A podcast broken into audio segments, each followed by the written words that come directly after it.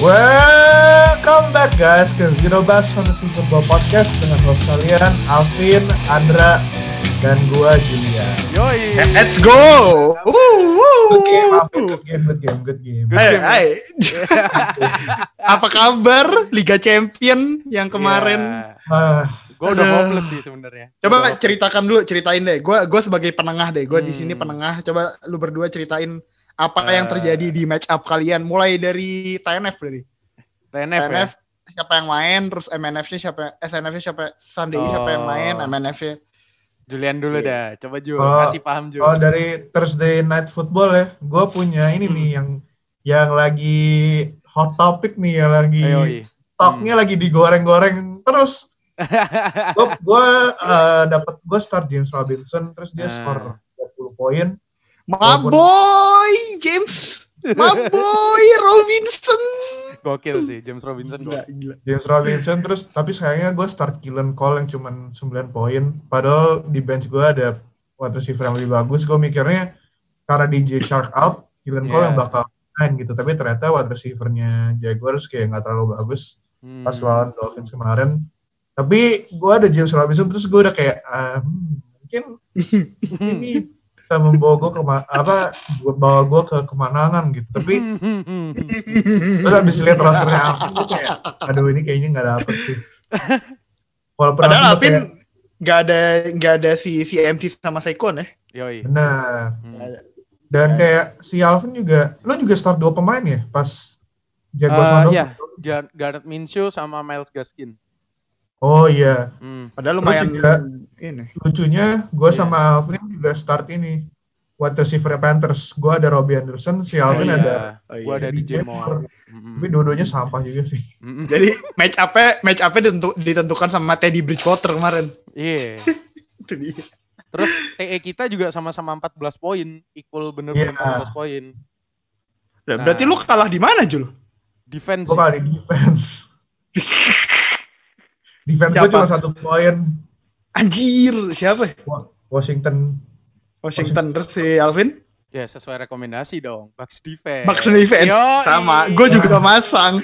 Gue juga masang 16 poin. Gila apa ya? Cuman Padahal sih, kenapa tuh? pas sebelum mulai gue udah kayak Nah, udah gue tuker hmm. Hmm. sama coach defense gue udah gue mau tuker Terus gue kayak sebelum fit accept gue kayak enggak lah lu lu takut trauma kayak week 1 ya Jul kenapa Takut trauma kayak week 1 ya? Kan week 1 Benar. pasang Colts defense kan ya? berarti prediksi gue tentang coach coach defense tuh a week early Week Daripada- Oh early. iya, iya, oh, iya, iya. bener, bener. Anjir tiba-tiba 26 poin itu gimana ceritanya? ya, ya iyalah first first play langsung pick six Iya, Xavier Iya, langsung. TD-nya dua, Mm-mm. terus safety-nya satu, lumayan. Stongs banget itu. Terus ya Di lucunya- liga di liga gue yang masang di liga gue yang masang Colts defense dia 180 poin, Pak, totalnya Wah. kemarin. gokil. gila Gokil 180 poin. Gila. Stongs banget. Stongs. tapi pin lu kenapa menurut lu Kenapa tuh? eh, awalnya lu bakal kalah gitu lawan gue padahal kayak roster lu kan lebih bagus in a way meanwhile gue kayak nge-start pemain-pemain Jadi yang gini, gini. Kalau dari match up ya, kan Kibi udah kalah nih, gue cuman 9 poin ya. Terus Hmm. lu Iya. tiba-tiba ganti Deshaun Watson sama Justin Herbert, ya kan? Gue udah mikir, wah Justin Herbert lawan Chief aja bisa 20 poin gitu. Ternyata ya cuman 14 poinan kan dia akhirnya. ya, Habis gitu yang paling surprising adalah Kenyon Drake sih. Iya Iya. sih. Di mana Ya, yang ya, ya. harusnya match up-nya lawan Detroit yang defense-nya lagi bocor-bocornya tapi emang Kyler Murray itu bener-bener ngunci Kenyon Drake buat dapet touchdown gitu loh. Dibawa Iya. sendiri bolanya sama Kenyon eh sama si Kyler Sama Murray. Kyler Murray. Nah, di situ udah Terus gua juga- advantage karena RB gua satunya si siapa? James Conner. James ya, Conner. dia emang kalau lagi healthy sih emang reliable Dia jago banget. running back gitu. Hmm. Kalau WR sama TE emang so-so terus ya kepisah di ini aja sih emang defense-nya Julian Defense. salah pasang aja. benar. Terus di bench kita gua ngebench Josh Allen yang 31 poin sama Jeff Jeff Wilson ya 21 Iya. poin terus si Julian mistake-nya cuman di Tyler Boyd aja sih. Dia Iya. lebih per- percaya Killen Cole karena ya sebenarnya on paper emang harusnya Stongs cuman ya who knows lah. TNF Tapi kan ya- kadang ngebadut gitu. TNF tuh badut banget. TNF tuh Tapi- badut banget kemarin. kayak si Killen Cole ini case-nya ya kayak mungkin ada beberapa tim yang kayak gini yang mesti ada wide receiver nomor satunya buat ngebuka opportunity ke receiver-receiver Nah, lain. Decoy, Iya. decoy, decoy, decoy. Itu Kalau ada di chart itu kebu- lebih kebuka gitu buat Killen Cole. makanya kayak Calvin Ridley malah sekarang jadi ibaratnya di mana? Fantasi WR Di Fantasi. dia. Hmm. Ya. Tapi, Tapi ya, iya, sekarang ada Julio ya kan itu. kalau nggak ada Julio dia gimana. Hmm. Tapi kemarin pas lawan eh, Bears fine-fine aja ya. Ya, Gue sih mikir, gue sih mikirnya emang si Calvin Ridley udah jadi WR1 di Falcons dah. Ini ada arah ke sana gitu loh. Kayaknya ada arah ke ya sana. memang di draft untuk itu sih harusnya. Hot hot Ridley, Ridley tuh udah jadi udah jadi bakal jadi WR1 Biasanya habis Falcons. diomongin gini ntar cedera nih. Jangan. Aduh. ntar, Eh, tapi eh, ntar rebutan Russell Gage. Russell Gage sudah cedera. masih Pak. ada. Emang iya. Iya udah cedera. Kemarin ditarik keluar, lanjut enggak lanjut. Cedera. Oh iya ya. Ya bentar gua lupa. Pokoknya dia kemarin ditarik makanya Hayden Hurst lumayan naik langsung Stonks, targetnya. iya. Tapi di OC nggak banyak nggak rame ya soalnya mungkin yang Hmm. yang start Russell Gage juga nggak banyak. Empat empat poin Um, doang nih Russell Gage kemarin. Iya. Hmm. Ya eh, mungkin kita langsung ini aja ya kayak ngomongin tentang episode hari ini Mm-mm. ya selain kita bakal ngomong tentang Yes. weekly dream stream scream sama kita Mm. mungkin kita bakal ngobrol-ngobrol bentar dulu tentang ini nih pemain-pemain yang Nah, meledak either di bench lu atau mungkin eh, someone yang lu ambil dari waiver wire atau mungkin juga mereka meledaknya di waiver wire gitu belum ada Iya. orang-orang yang yang ngambil gitu dan pasti kayak Hmm. sekarang lagi eh, masukin waiver wire request bakal pada rebutan Oh, gitu udah banyak banget. ini ya betul itu. Hmm. Hmm. dan kita udah mention kayak James Robinson yang Nama gua Pak James Robinson Nah, Advocate. Yo, ini si Advocate James Robinson si Advocate. Andra lagi lagi apa naksir banget sama James Robinson ya dan Iya Pak. kita, eh, pas hari Jumat hari Sabtu bilang ini sih James Robinson tuh kandidat buat season ending injury nih gara-gara si Jangan dong. Andra Jangan udah dong. Gak gitu. Gue gak pernah maksud- ngomongin. eh. Gue gak pernah ngomongin Saquon ya. semua Tiba-tiba semua pemain football kan kandidat buat season ending injury. Iya, iya. Eh, Kan iya, kan iya bisa bener. semua bisa kena Nggak- nggak injury. Jadi tahu, ya gue nggak gak salah dong. Chance-nya ada, chance-nya ada. Ya Iya. bener. Ada. Tapi ya kita lihat seberapa kuat jinxnya si Andra nih. Hmm. But Jangan. ya anyway kayak kita udah ngomongin kayak James Robinson ya yang kayak eh, meledak gitu. Mungkin orang-orang ngambil dia dari waiver wire atau mungkin hasil kayak trade kayak yang pelicin-pelicin gitu. Iya. Pelicin Oh, buat pelicin. trade. Hmm. Tapi ternyata dia um, so far emang udah proven banget dan dia juga Yes. most of the carries di Jaguars.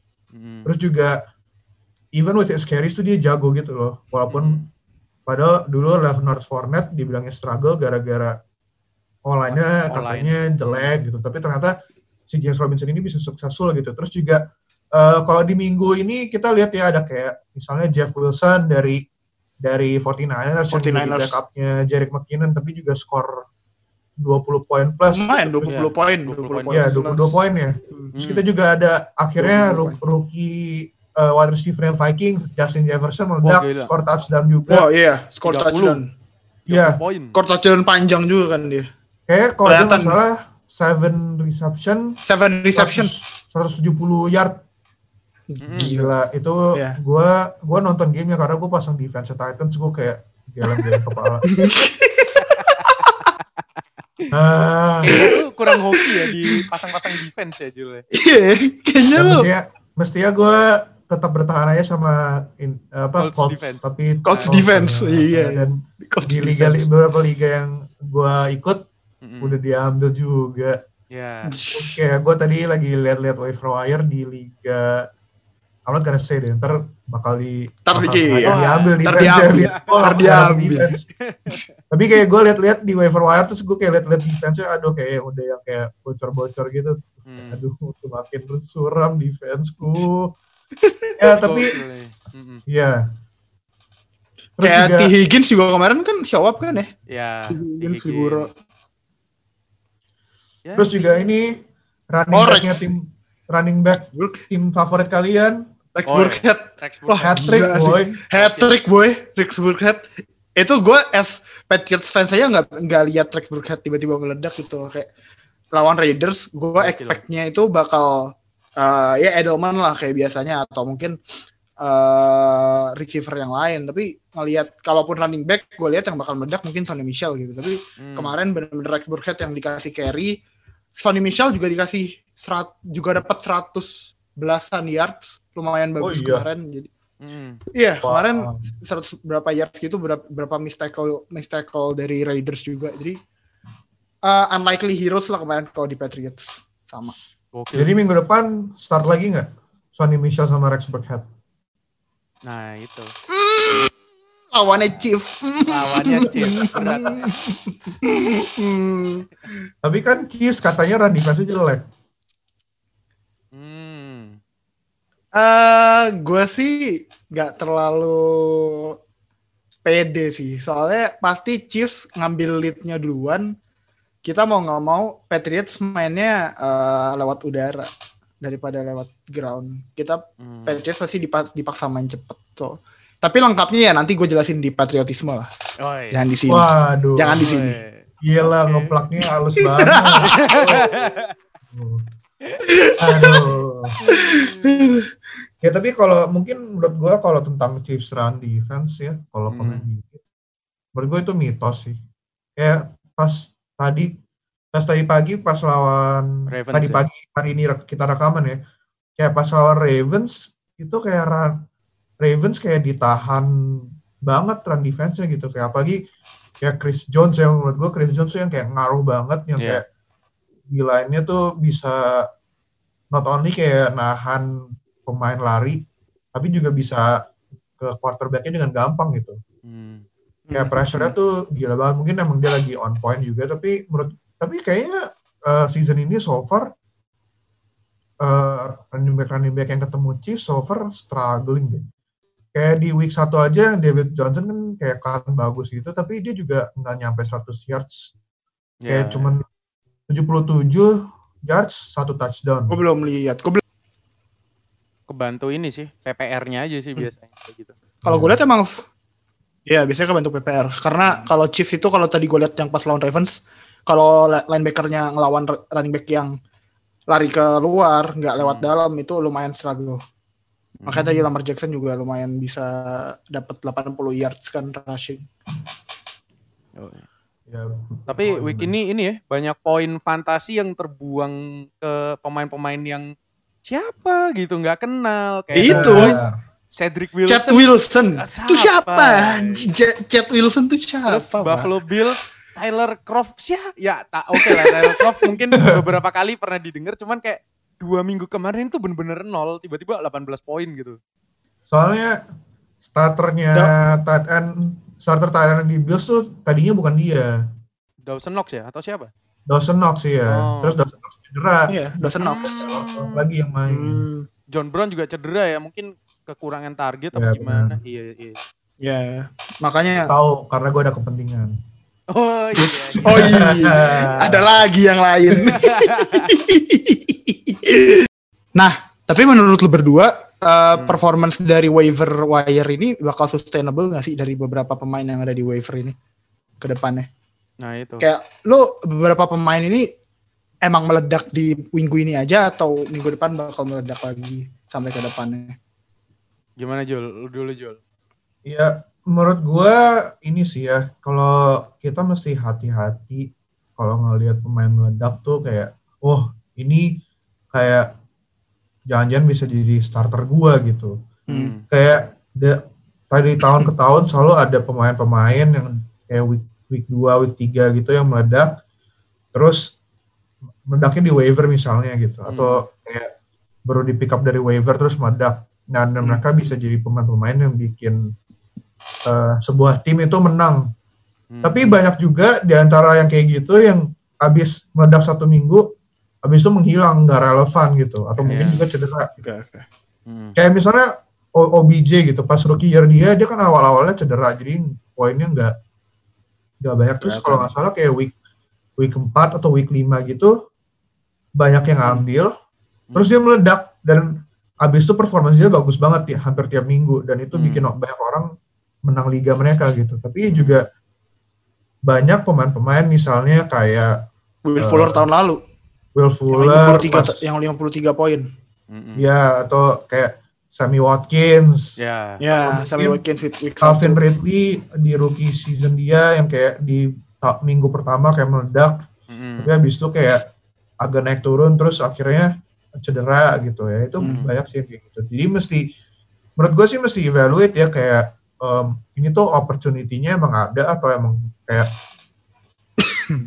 kayak emang opportunity sama skill-nya ada Mm. atau kayak ya kayak jarang-jarang aja mungkin kayak dia lagi on fire banget Hmm. terus defense kayak nggak pay attention ke dia jadinya dia bisa meledak Mm. atau mungkin bisa juga ya kayak defense sendiri ada pemain yang cedera yang akhirnya mereka mesti fokus ke pemain-pemain starter yang lebih jago jadinya pemain-pemain yang ini eh, Bisa jadi dapat poin. terbelangkai lebih. gitu ya. Iya. Mm-mm. Sama Kalau- lu juga gitu ya, Ben? Kalau kalau gua enggak enggak, kalau gua gini sih. Gua waiver itu enggak pernah mau gambling sih. Jujur aja waiver cuman nyari siapa yang injur, penggantinya siapa, ya gua ambil itu aja. Simple Yeah. itu sih. Kayak Hmm. kemarin Eagles itu ini gua kasih ini Greg Ward sih ini bakalan kayak eh, jadi salah satu calon primary targetnya si Carson Wentz. Greg Ward. Terus kayak Greg. Brandon Ayuk itu juga kayaknya bakal menjadi ininya sama Nick Mullen. Kayak yang Nah, gitu-gitulah. Jadi kayak ada yang injured ini penggantinya gitu-gitu gitu. Itu lebih aman daripada kayak kayak kemarin Burkhead, Justin Jefferson gue juga nggak yakin dia bakal next week nge apa bakalan 20 poin aja kayaknya nggak yakin deh gue. Hmm. Jadi kayak ya waiver yang aman emang cuma cari replacement aja sih. Main aman gua kalau waiver nggak pernah mau gamble sampai apa mengambil pemain yang tiba-tiba boom gitu nggak nggak nggak inilah nggak latah gitu. Hmm. Iya. Mm-mm. Mungkin juga ini kali ya, match up juga kali ya. Iya. Selain injury juga match up berarti ya, waiver. Kalau kebetulan pemain lo meledak di minggu ini terus minggu depan ma- match up-nya lagi bagus, gua mungkin can consider ambil gitu. Nah itu. Tapi kalau emang kalau emang dia emang kelihatan kayak siapa ya? Kayak Chad Wilson deh kemarin. Ya. Anjir ini pemain pemain mana gitu terus Iya. pemain siapa gitu di Dallas kan. Walaupun match up depannya bagus, gue tetap bakal mikir dua kali buat ngambil dia soalnya kalau pemain-pemain kayak gini bisa aja one one hit wonder gitu. Iya. Yes. Gue juga oh contoh contoh satu lagi yang meledak juga Mike Davis yang gantiin CMC di Panthers oh kan iya. dia kayak the Ya, ini belum tahu sih, gitu. iya sih. Nah, kayak langsung 20 plus poin gitu Mm. cuman gue mau nambahin dikit aja Hmm. gue selain lihat kayak replacement injury atau kayak matchup sebenarnya menurut gue yang gue paling banyak eh, menemukan sukses di waiver wire tuh bukan da- dari ngelihat opportunity mereka Mm. potential opportunity misalnya ada pemain yang di di depan mereka di depth chart injured lumayan lama. Terus dari game-game sebelumnya yang dia walaupun mungkin poinnya dikit tapi sebenarnya opportunity yang dikasih itu udah lumayan banyak gitu ya. Misalnya kayak Mm. dia kayak oh ternyata di target sama QB ini misalnya wide receiver ya di, target kayak lima kali gitu. Tapi mungkin belum terlalu connect aja jadi cuman kayak tangkap satu kali atau dua kali. Mm-mm. terus kayak short yardage gitu. Tapi kan kalau dengan menghilangnya eh, pemain di depan dia misalnya starternya injured berarti kan opportunity dia bakal bertambah juga dong Yoi. dari yang yes. sebelumnya udah lumayan decent bakal bertambah dan mungkin dengan game plan yang mereka siapkan minggu itu dengan pemain ini- pemain starternya udah nggak ada bakal banyak uh, reps between this player and the QB gitu misalnya jadi Mm. uh, connectionnya bakal bisa lebih bagus jadi uh, receptionnya bakal bisa naik juga gitu Um, menurut gue gitu sih Iya. Terus juga knowing juga tim timnya itu eh, memakai playernya kayak apa. Kalau kayak misalnya minggu lalu gue sama Alvin kayak ngambil Jeff Wilson di Mm. dari waiver wire gitu. Hmm. Kayak Jeff Wilson gue start di satu tuh dua liga karena gue krisis running back. Mm. Karena gue ada Zach Moss, terus Zach Moss cedera, Iya. out kan nggak bisa dimainin dan gue perlu running Hmm. back satu lagi. Akhirnya gue kayak Alvin kayak udahlah ambil coba ambil Jeff Wilson aja. Jadi gue ambil, terus gue start dan ternyata poinnya banyak gitu. Dan Lumayan. kenapa kita bisa agak pede nge-start Jeff Wilson karena kita tahu pertama running back-nya 49ers cuma ada Jared McKinnon. Ya. Iya. Yes, sama ya Terus Jeff Jared Wilson. McKinnon kan agak injury prone gitu Iya. misalnya. Mm. Ya benar. Terus kita juga tahu 49ers tuh suka uh, Suka run pakai game. running back mereka, saya suka run game. Dan suka juga-.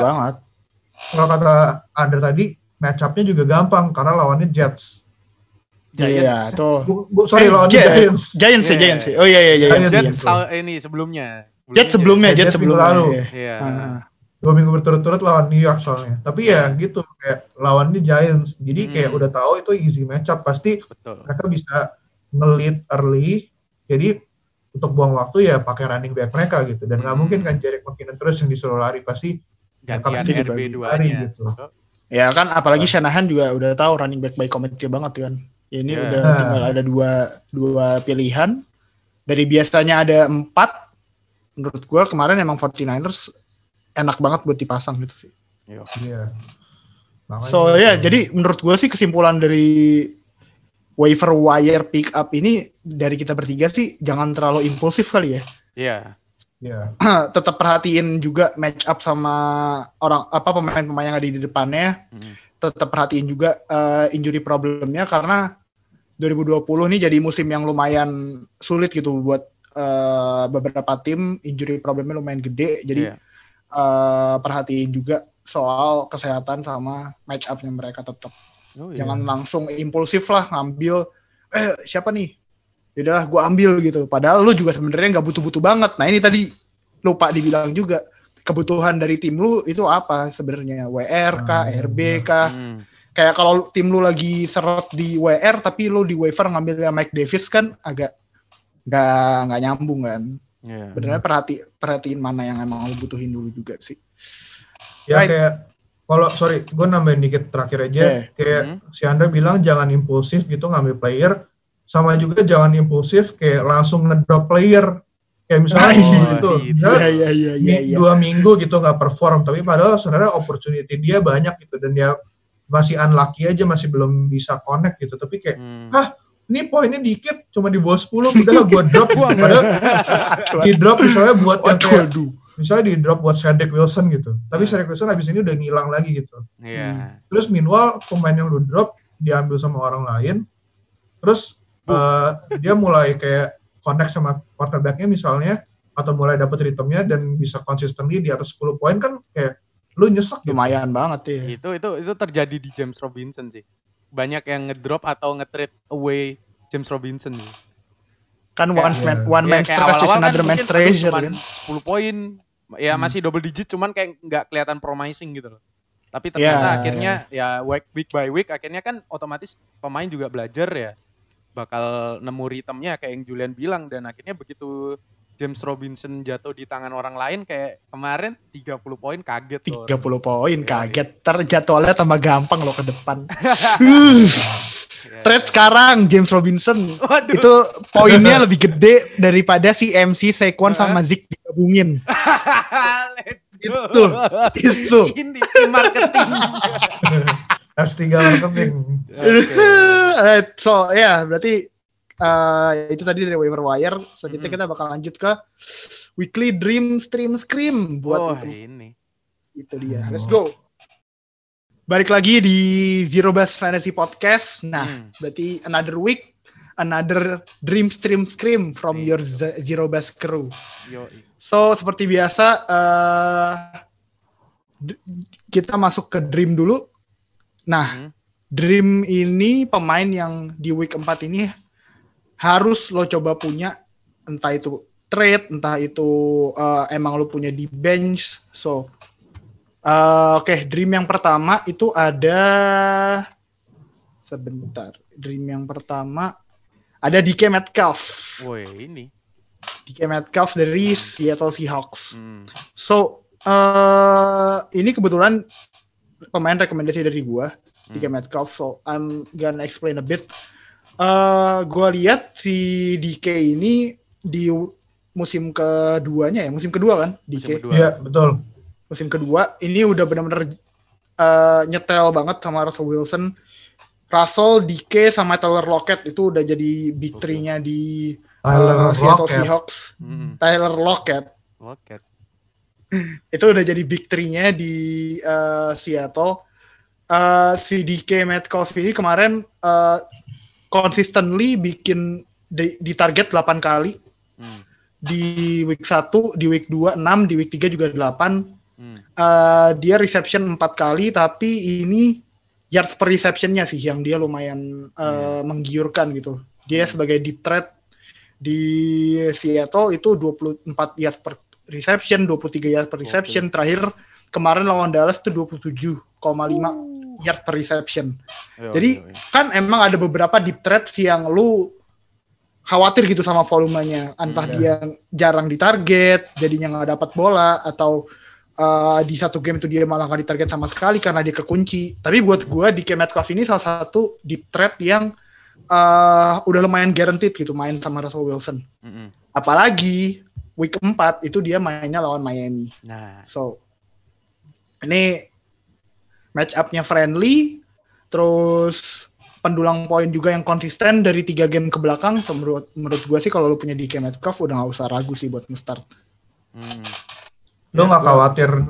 Sorry, Pin lu dulu Pin. Oh enggak, gua sebelum Andra ngomong start di game Metcalf, gua udah trade buat di game Metcalf. Wih. Oh nggak itu. Lu kasih siapa buat DK Metcalf? Wah, Insider ini info ya? Insider trade-nya info agak, lu ya? Trade-nya agak agak banyak, trade-nya agak banyak. Ada Jadi trading. kayak campur-campur pemainnya intinya gue dapet di game Metcalf lah karena gue lihat match up-nya lawan Dolphin. Hmm. Cuman kemarin Hmm. agak kesel ngelihat dia di mana udah mau touchdown sok-sokan jogging. Oh, Nah, itu. mention. Kalau orang kemarin punya DK Metcalf, terus ternyata akhirnya kalah tipis, salahin DK Metcalf. Fumble kan hitungannya ya? Fumble. ya? Fumble. Fumble. Tapi ya dapat Iya, iya. R apa yards rece- yards Ya. ininya, habis gitu dapat satu reception tapi habis gitu mis- minus dua. Yang di Nah, mana karena harusnya bukan- 6 gitu. Ya bukan bukan dia fumble, dihitungnya fumble. Tapi sebenarnya bukan Dihitungnya dia fumble. Dia udah Itu kayak good celebration, pegang satu Ya. tangan terus sama eh Trevon Dix ya. Trevon Dix, Ya, ya, Trevon Dix. Trevon Dix yang jadi Adanya safety Trevon. di, di Cowboys Mm-mm. dikejar terus tangannya tuh ditepok gitu. Jadi Iya. bolanya tuh keluar tapi dia belum sempat masuk end zone tapi udah deket end zone jadi bolanya akhirnya touchback gitu nggak bisa diambil lagi anyway. Itu kayak itu kayak momen lantai. momen ini story juga. Dulu pernah ada kan ya kejadian kayak gini. Sering. Iya. Gue lupa timnya siapa gitu. Berapa tahun lalu tuh si Deshaun Jackson pas dia masih di Washington yang gue ingat Hmm. dan tiap tiap beberapa tahun terus pasti selalu ada yang kayak gini. Terus juga gue ingat sekitar dua tahun. Ini kalau ngomongin kejadian-kejadian kayak gini ya ini agak kocak sih. Jadi kalau nggak salah dua tahun lalu itu ada di college football Hmm. dia udah udah udah lari udah sendirian nggak ada orang. Terus dia sebelum masuk end zone bola dia pegang satu tangan. Terus sama dia udah dilepas. Oh, gue tahu. Gue lihat, gue lihat, gue lihat. Ya, ya, ya. Dia belum masuk end zone. Kayak Goblok. bego banget gitu. Goblok Iya. banget. Jangan jumawa. Iya. Mm-mm. Jumawa Mungkin- membunuh. Ya itu sih mungkin karena Dikit Metcalf sendiri juga masih sophomore ya jiwa-jiwa mudanya Hmm. Ah, sombongnya benar. itu angkunya masih belum ini kayak Golden Tate dulu juga sering gitu kan sering taunting juga kan waktu di Seahawks Iya. gitu Di Ah. Hawks ya. Aduh, Ya, harusnya Seahawks. Metcalf kan dia ini constantly 3 week berturut-turut skor 19 poin ya di fantasy poin. Hmm. Iya. Harusnya kemarin dia lebih dari 25 gitu loh. Kalau nggak fumble. Kalau nggak Cuman fumble. ya- ya. Ya gitulah. Tapi ya as a player buat fantasi jelas Dikit Metcalf must start sih. Setuju gua sama Andra. Kenapa tadi dia- Jul? Dia redeem himself lah. Kenapa? At least dia redeem Oh himself. ya. mm-mm. Karena touchdown dia kan game winning touchdown. Yoi. Yoi, betul. Oke. Oke. Eh, dream selanjutnya. Ada siapa nih? Jul. Dream Ada selanjutnya Jul. Goff. Wih, Waduh. Wih. Waduh. kenapa nih tiba-tiba Goff masuk dream? Tiba-tiba. Goff masuk dream. Wah. Wah. Padahal gue kayak dari dulu tuh kayak nggak suka banget sama Jared Goff. Iya iya iya iya. Menurut gue antara Jared Goff sama Carson Wentz kayak Hmm, sebagai quarterback lebih bagus uh, Carson Wentz. ya. Tapi untuk minggu Hmm. ini gue pilih Jared Goff untuk dreamer starter. Hmm. Alasan utamanya itu karena dia bakal ketemu New York Giants gitu. Wah, Ah, iya iya. iya. Giant sih. Dan New York Giants ya ya lihat aja kemarin ketemu 49ers yang Iya. dipimpin sama Nick Mullins yang backupnya Jimmy G aja masih ngebantai gitu. Iya. 39-6 Hmm. final score-nya gitu. Hmm, hmm, hmm. Ya maksudnya kalau Jared Goff inilah maksudnya dia nggak kayak super bagus kayak Aaron Rodgers atau Patrick Mahomes atau Russell Wilson gitu. Hmm, hmm. Dan mungkin kalau dia ketemu tim yang defense lebih bagus ya mungkin bisa agak struggle untuk kayak uh, mencoba comeback gitu. Tapi at least Hmm. justru quest kemarin lawan Bills dia malah ini ya Hampir Ah, 283 iya. blue delete. Iya. Hampir Iya, kayak- 283. kayak punching above his weight gitu udah ketinggalan 25 poin tapi bisa dikejar sampai Hmm, gokil. begitu dekat dan kayak akhirnya kalah em, kalahnya juga agak questionable gitu Hmm. Ya. kayak ada DPI di fourth down yang mungkin questionable walaupun juga banyak questionable cost yang eh, di sisi Bills-nya juga Hmm. tapi ya pok tapi maksudnya dia bisa dia proven gitu kalau dia bisa at least perform bagus Iya. gitu dan juga si Goff ini di Rams apa weapons-nya tuh bagus-bagus Gokil. Kayak- Lagi healthy semua WR-nya. ya Hmm. kayak Robert Woods, Cooper Cup, Tyler Higbee, terus juga running game-nya jalan Ya. dengan adanya Darrell Henderson sama Malcolm Brown kayak O-line-nya juga improve dibanding kayak tahun lalu gitu. Hmm. Jadi menurut gue sih lawan Giants yang ya di line-nya lemah. Kemarin ini juga pressure. gue tambahin ya, safety-nya Giants, Jabril Peppers juga injury. oh iya Jadi benar, makin, makin bocor sih. benar. Mm-mm. Jadi kayak ya I'm not super worried menurut gue sih ya dia at least 15 points bisa lah. Itu udah di Maksudnya kayak- atas, itu udah di atas floor-nya dia ya, 15 points. Ya. Hmm. udah lumayan tinggi. Dan harusnya Jared Goff kebanyakan masih ada di waiver harusnya. Karena eh week Yes. kemarin kayak nggak nggak ada yang berani lah pasang Jared Goff lawan Bills gitu loh. Lawan Bills Kecuali lu soalnya, emang iya. fans Rams yang demen sama Jared setia, Goff gitu. setia Iya. banget sama Jared Goff. Ah, tapi Kayak apa-apa ya, harus Jared Goff. ah. Gue lihat fans-fans Rams juga nggak ada yang nge-start Jared Goff tapi Eh, kemarin ada satu-satu di Guntur. oh ada satu ya. Oh, oke. menang atau kalah? Eh, kenapa? Menang atau kalah? Menang Lupa gua. Menang. Menang ya? Menang kosong.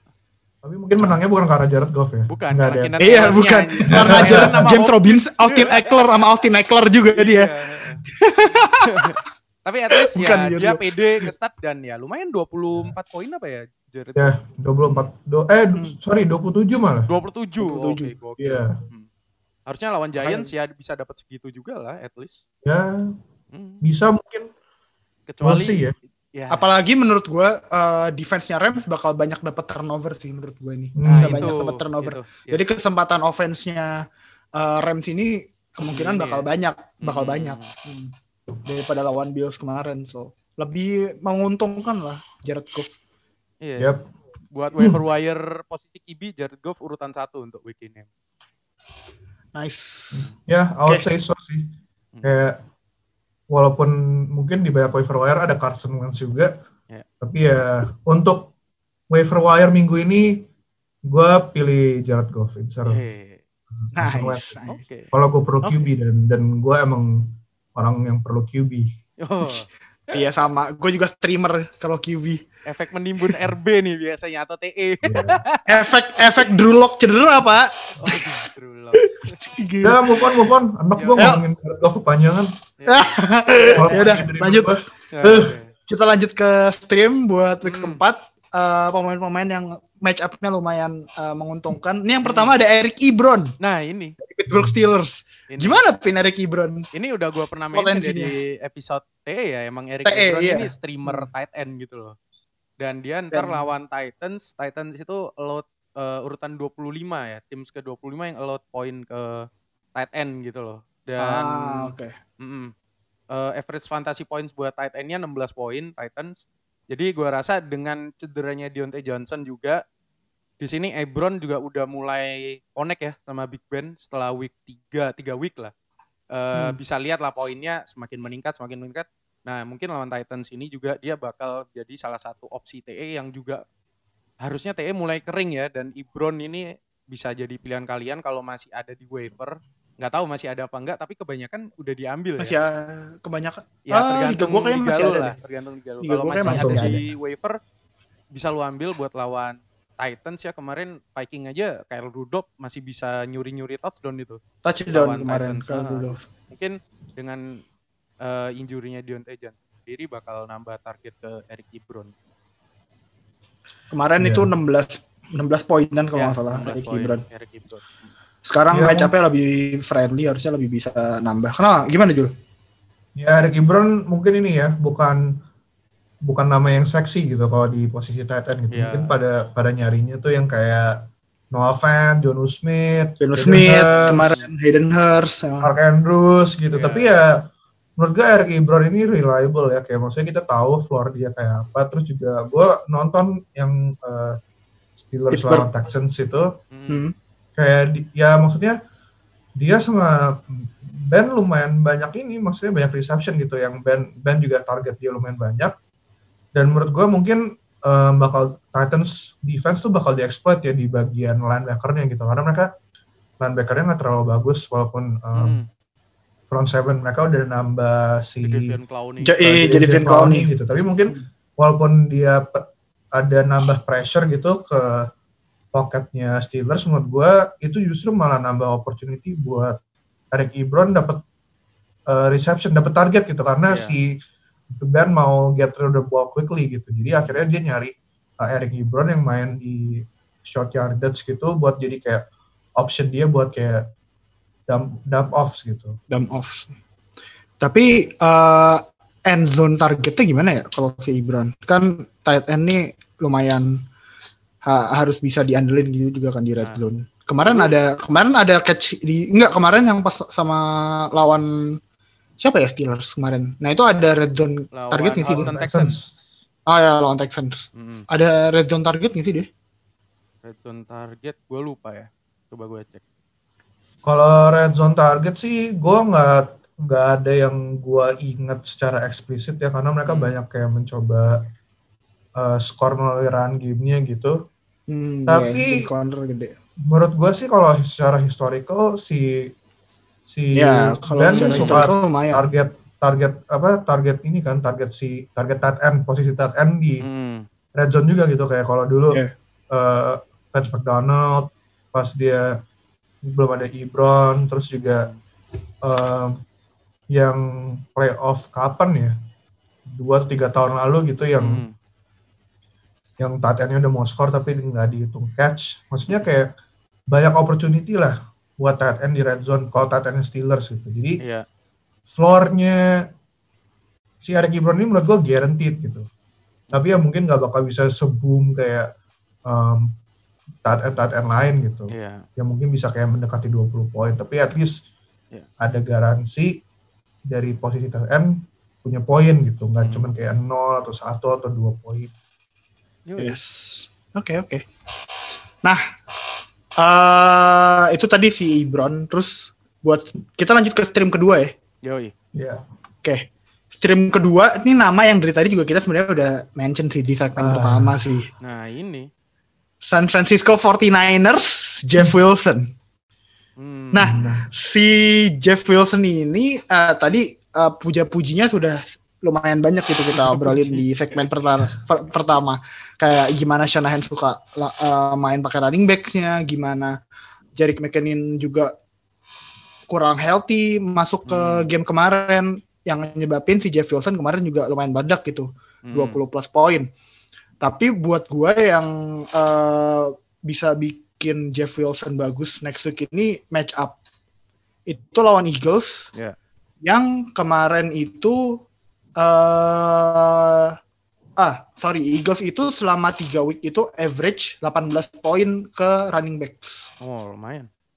lumayan 18 poin dan itu tuh lumayan dapat total itu ada tiga touchdown yang di allow sama defense Eagles. Dan di Eagles sendiri banyak pemain yang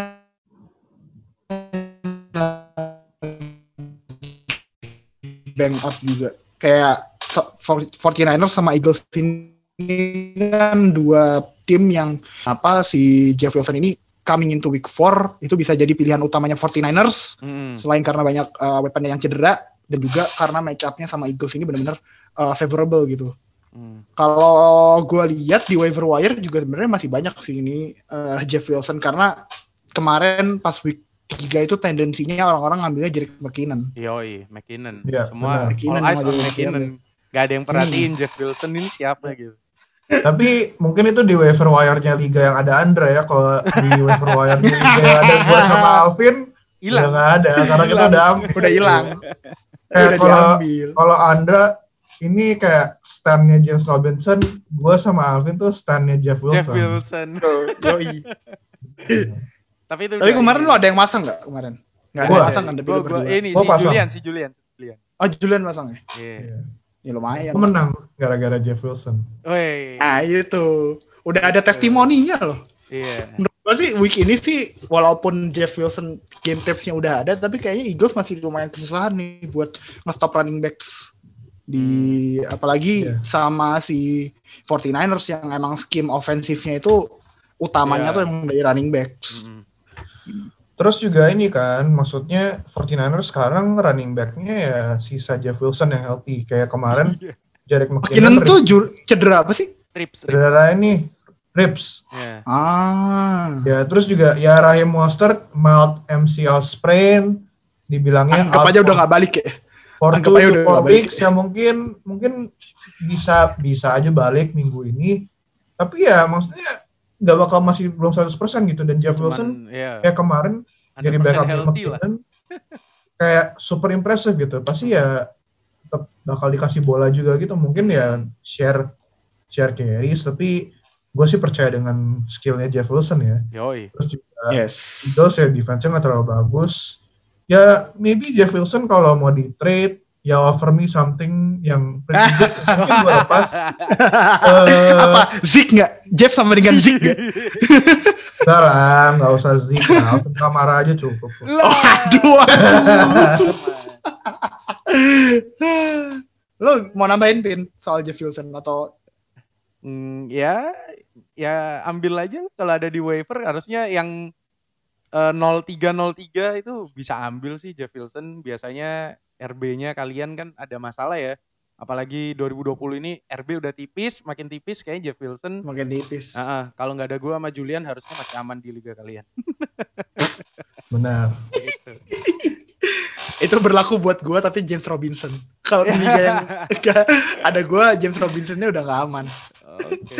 Oke, nice. Eh, itu tadi pilihan stream dari Zero Base Crew. So kita bakal lanjut ke scream.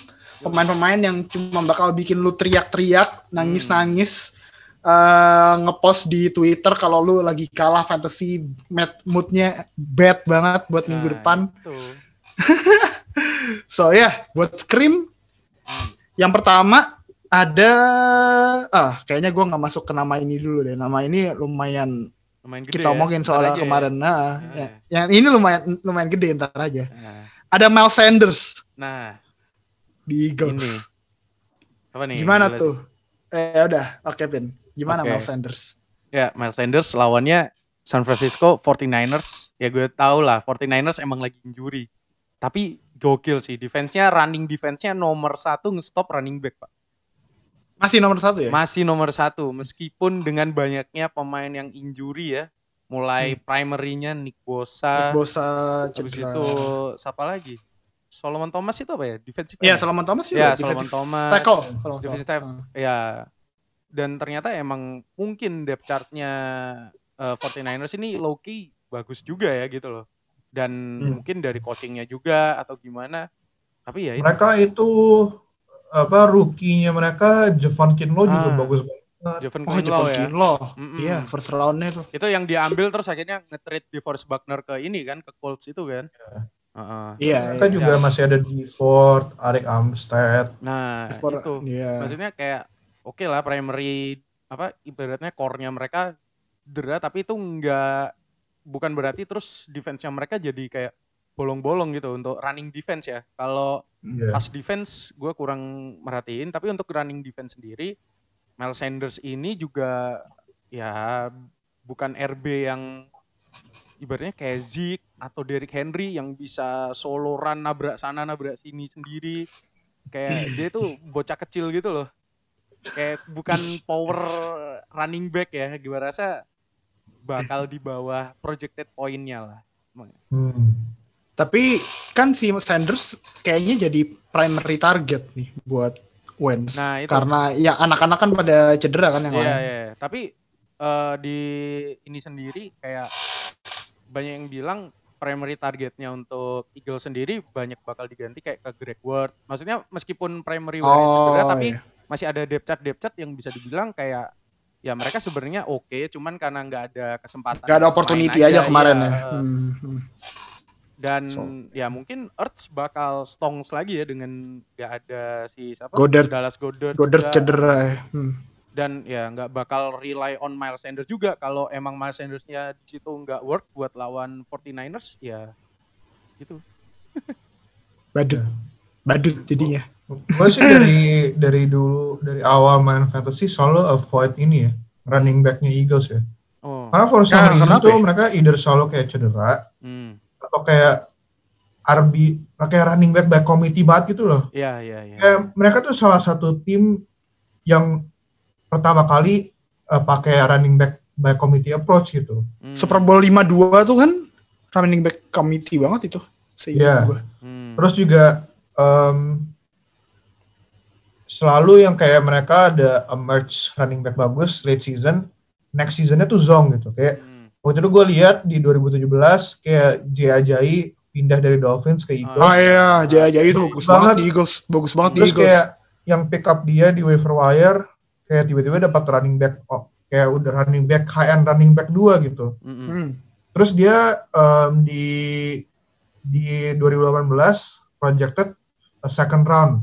Hmm. Terus gue liat temen gue pick dia second round. Second round. Oh ternyata injured terus man. iya iya iya Terus juga akhirnya kayak nggak pernah dapat poin Hmm. karena ya nggak pernah main. Terus ya sekarang dia juga udah free agent kan udah nggak di. Free agent apa pensiun sih akhirnya? Gila. Sekarang masih free agent sih dia Free belum agent kayaknya, pensiun ya. Ya, Tapi terus- maksudnya kayak kalau dilihat running back running backnya Eagles tuh the last five years banyak banget gitu kayak ada Wendell Smallwood lah, Corey, Corey Clement, Legarrette Scott, Legarrette Sanders, Brown, ya. terus juga masih ada Darren Sproles waktu itu pas Hmm. gua dari awal Sproles waktu itu ya. Iya. Hmm.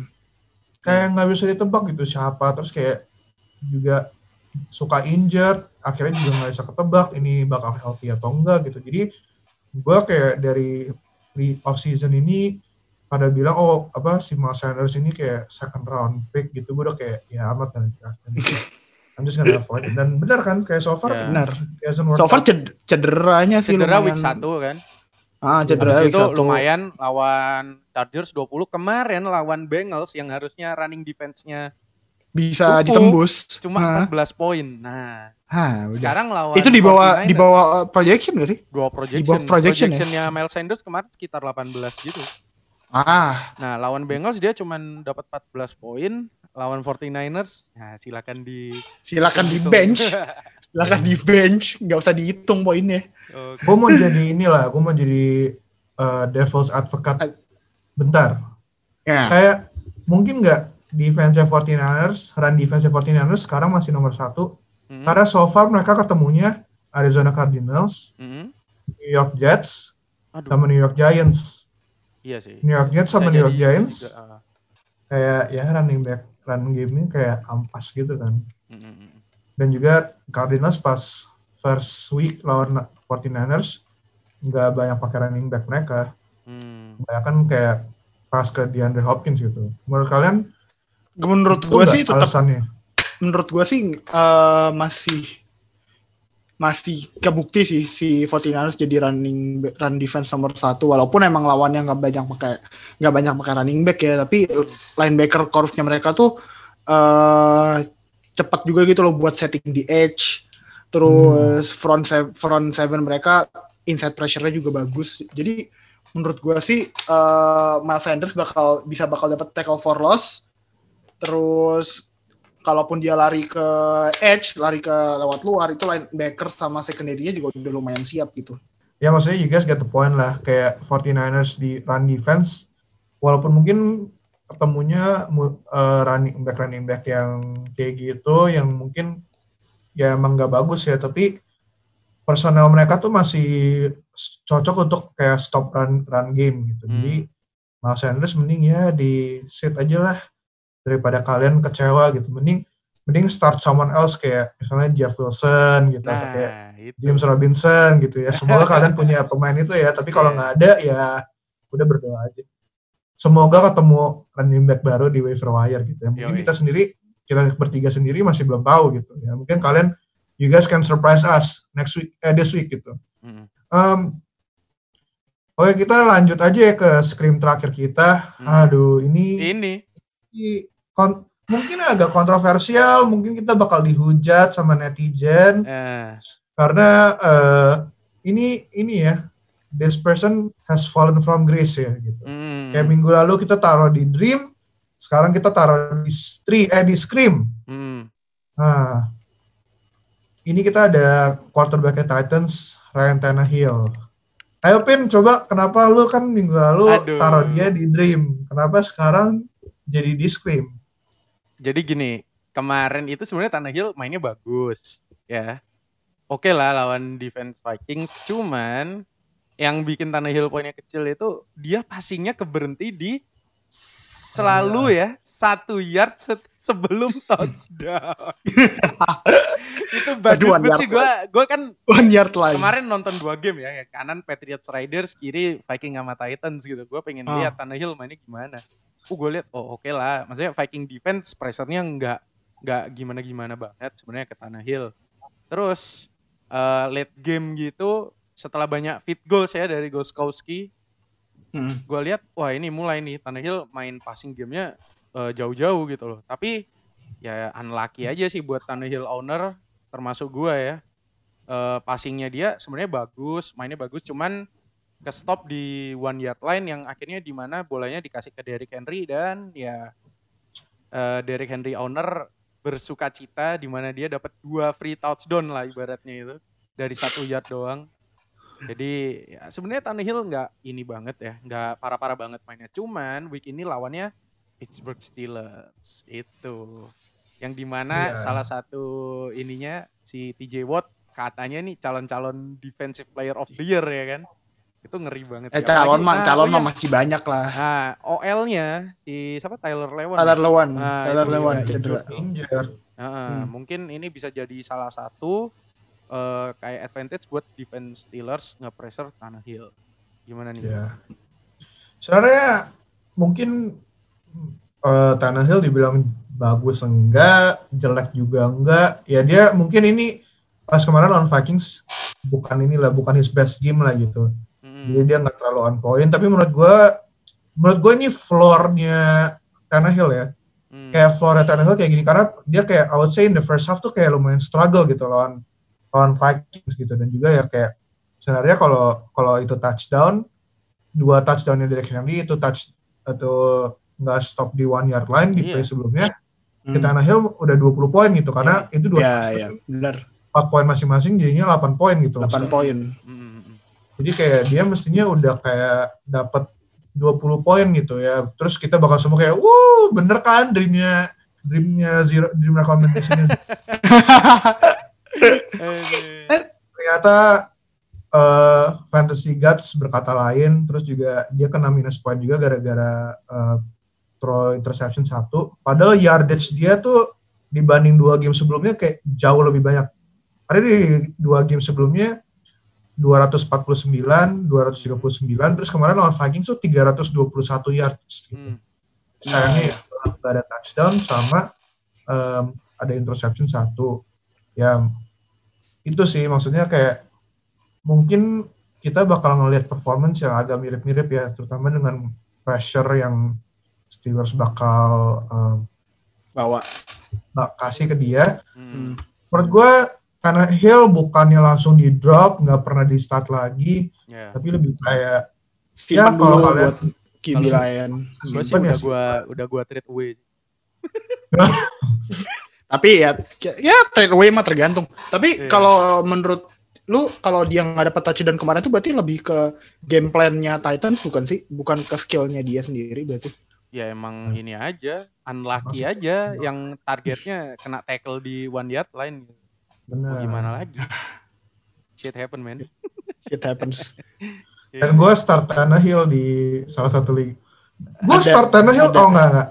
Gue juga Gue ada. kira gue Gue start. Tannehill di, di champion lawan lawan si Alvin, tapi gue start, ya. Lu Herbert. Enggak. Gue ada juga tuh start Tannehill 12 poin kan kemarin ya berarti? 12. Iya. 12 poin kan iya gue juga ada soalnya so Oke, itu Tapi- udah risky sih kemarin lawan Steelers iya udah semua nih. Hmm. Kenapa Jul langsung gamut tuh udah 0-3 gamut Enggak lah, di, di Liga Champion doang. Kayak Oh. kalau. Liga, Liga Champion gue kalah, Ya. Liga Liga reguler gue menang juga tahun lalu kan masuk tahun Liga depan tahun depan masuk lagi Liga Oh, Champion iya. Iya. Bener, tahun ini kan jalur undangan kan lo bener.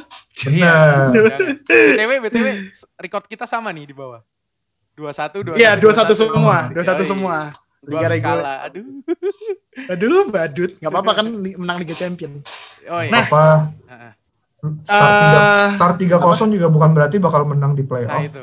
Itu, eh, Itu itu dia playoff sih playoff Iya. nah ini eh, kita kan tadi di open chat kayak minggu lalu juga udah buka pertanyaan deh Hmm. Jadi eh, selamat kepada satu pe- satu pertanyaan yang terpilih Yoi. malam ini. Jadi langsung gue bacain aja ya. Langsung Kayak aja, nanti Pak. jawab.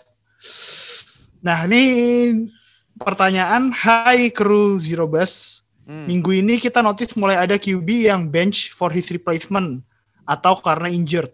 Hmm. Pertanyaannya seberapa reliable-kah QB cadangan ini dan how you foresee it affects pemain offense lain di roster?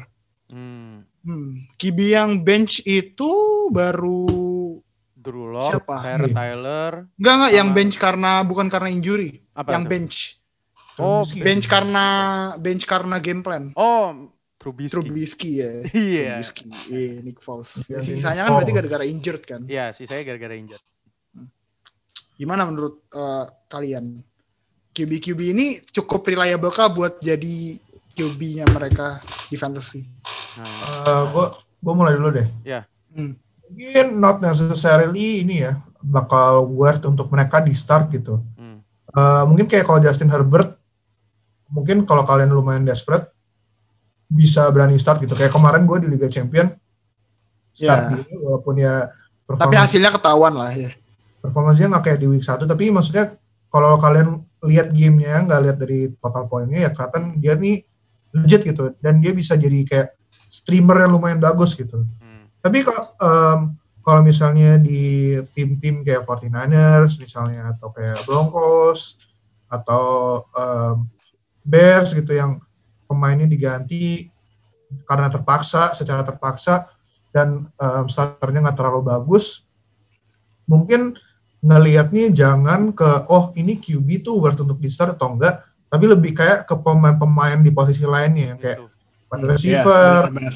tight end. Mungkin karena ada mungkin ini QB yang nggak terlalu jago dia cari pemain yang gampang dilempar Hmm. mungkin bakal target tight end-nya lebih banyak gitu. Jadi Nah, tar- end di tim itu eh, stoknya naik gitu atau mungkin kayak kalau kita lihat di Bears kemarin gara-gara Nick Foles Allen Robinson kayak jadi makin jago gitu karena ya.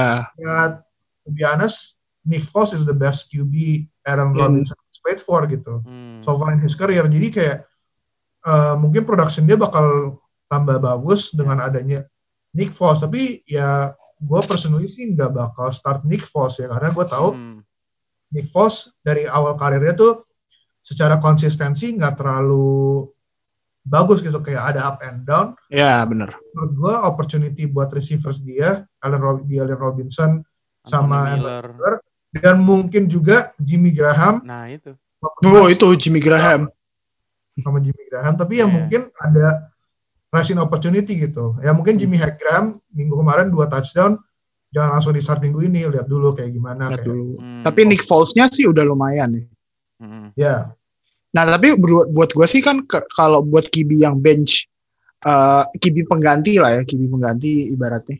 Buat gue sih ceilingnya mereka di fantasy ya as best as streamer sih. Ketika match up-nya emang oke. Nah, ya, setuju gue. Eh kayak ada alasan kenapa mereka ini jadi backup kibi gitu di timnya mereka. Hmm. Menurut gue sih gitu. Jadi Hmm. eh, unless itu QB back QB yang starternya namanya Mitch Trubisky, which is kalau Nick Foles mungkin aman lu start di beberapa match up. Eh, kalau ini QB QB backup, buat gue sih kayak tadi lihat dulu match up-nya sama lihat dulu pemain-pemain di sekitarnya bisa bikin QB-nya bagus apa enggak. Karena Hmm. ini kalau pertanyaannya kan how you foresee it affects pemain offense di sekitar roster. Hmm. Kalau menurut gue sendiri dibalikin dulu, ini pemain di sekitarnya ini bisa ngebantu QB-nya nggak buat Hmm. perform lebih baik gitu. Karena kalau pemain di sekitarnya bisa ngebantu QB-nya perform lebih baik, pasti pemain offense itu juga uh, dikasih opportunity lebih gitu buat uh, buktiin worth-nya dia gitu sih. Hmm. Lo Oke. mau jawab juga pin? Ya cuman ini sih kayak contohnya Keenan Allen aja. Begitu kibinya Justin iya. Herbert, poinnya langsung naik kan. Ya. Ya. Sama Austin Eckler juga ya langsung. Ya. Austin Eckler juga kemarin 31 Nah itu kemarin. kayak yang Julian bilang tadi mungkin kayak kibi baru ya kan dia mau main aman, banyak check down check down, terus liga kita Atau ke- PPR gitu kan. atau ke WR1 yang udah reliable nah, gitu ya. itu Ya, karena kalau lu nonton Hard Knocks juga si Herbert banyak latihan sama Keenan Allen gitu loh kayak itu mungkin Ah. koneksinya dia di situ gitu loh makanya Yes, Tyler yes. Taylor injury ya gara-gara hal konyol kayak gitu Justin Herbert masuk ya ini mungkin suatu ini sih suatu yang buat punya. Keenan Allen wah ya udahlah emang rezeki kalian Iya. Hmm. Ya. Mungkin kalau ini ya, kalau kalau tadi gue bilang eh, mungkin jangan em, terlalu fokus untuk starting QB replacement ini. nah Mungkin ini nggak apply ke kalau Q, backup QB-nya tuh rookie. Kayak misalnya kalau di Dolph, kayak misalnya contohnya kan ini Iya iya iya. Chargers Star Taylor terus eh, backupnya tuh rookie Justin Herbert gitu. hmm. Contoh lain ada di Dolphins saya yang starternya Ryan Fitzpatrick, terus backupnya ada Tua kan yang rookie.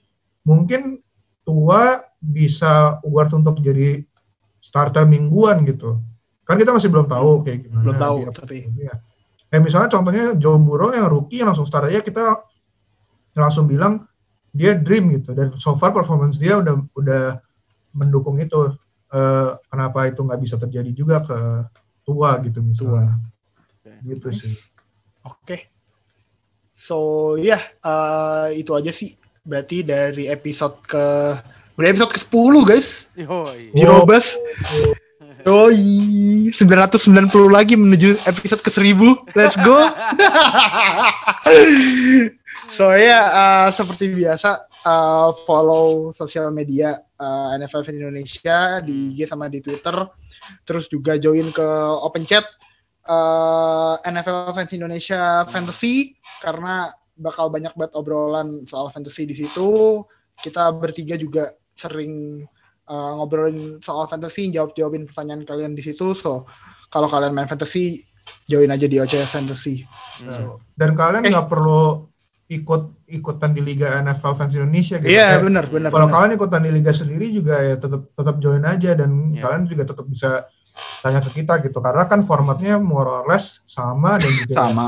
Hmm. pemain-pemainnya kan sama persis gitu. Oke. Itu aja sih dari kita ya hari ini. Iya. Eh, banyak ngomongin undrafted player sama waiver wire pickups. Ya, jadi mungkin eh, kalau kalau sekarang sih orang-orang lagi ini ya lagi cari-cari di waiver wire. Tapi by the time this episode comes out, mungkin orang-orang udah dapat pemain-pemain dari eh, waiver wire. Dan kalau kalian start mereka, ingat dan kalau kalian ikutin rekomendasi kita, ingat ya, kalau mereka bust jangan salahin kita, tapi salahin Oke, Oke. itu aja dari kita. See you guys in the next episode. Yo, bye.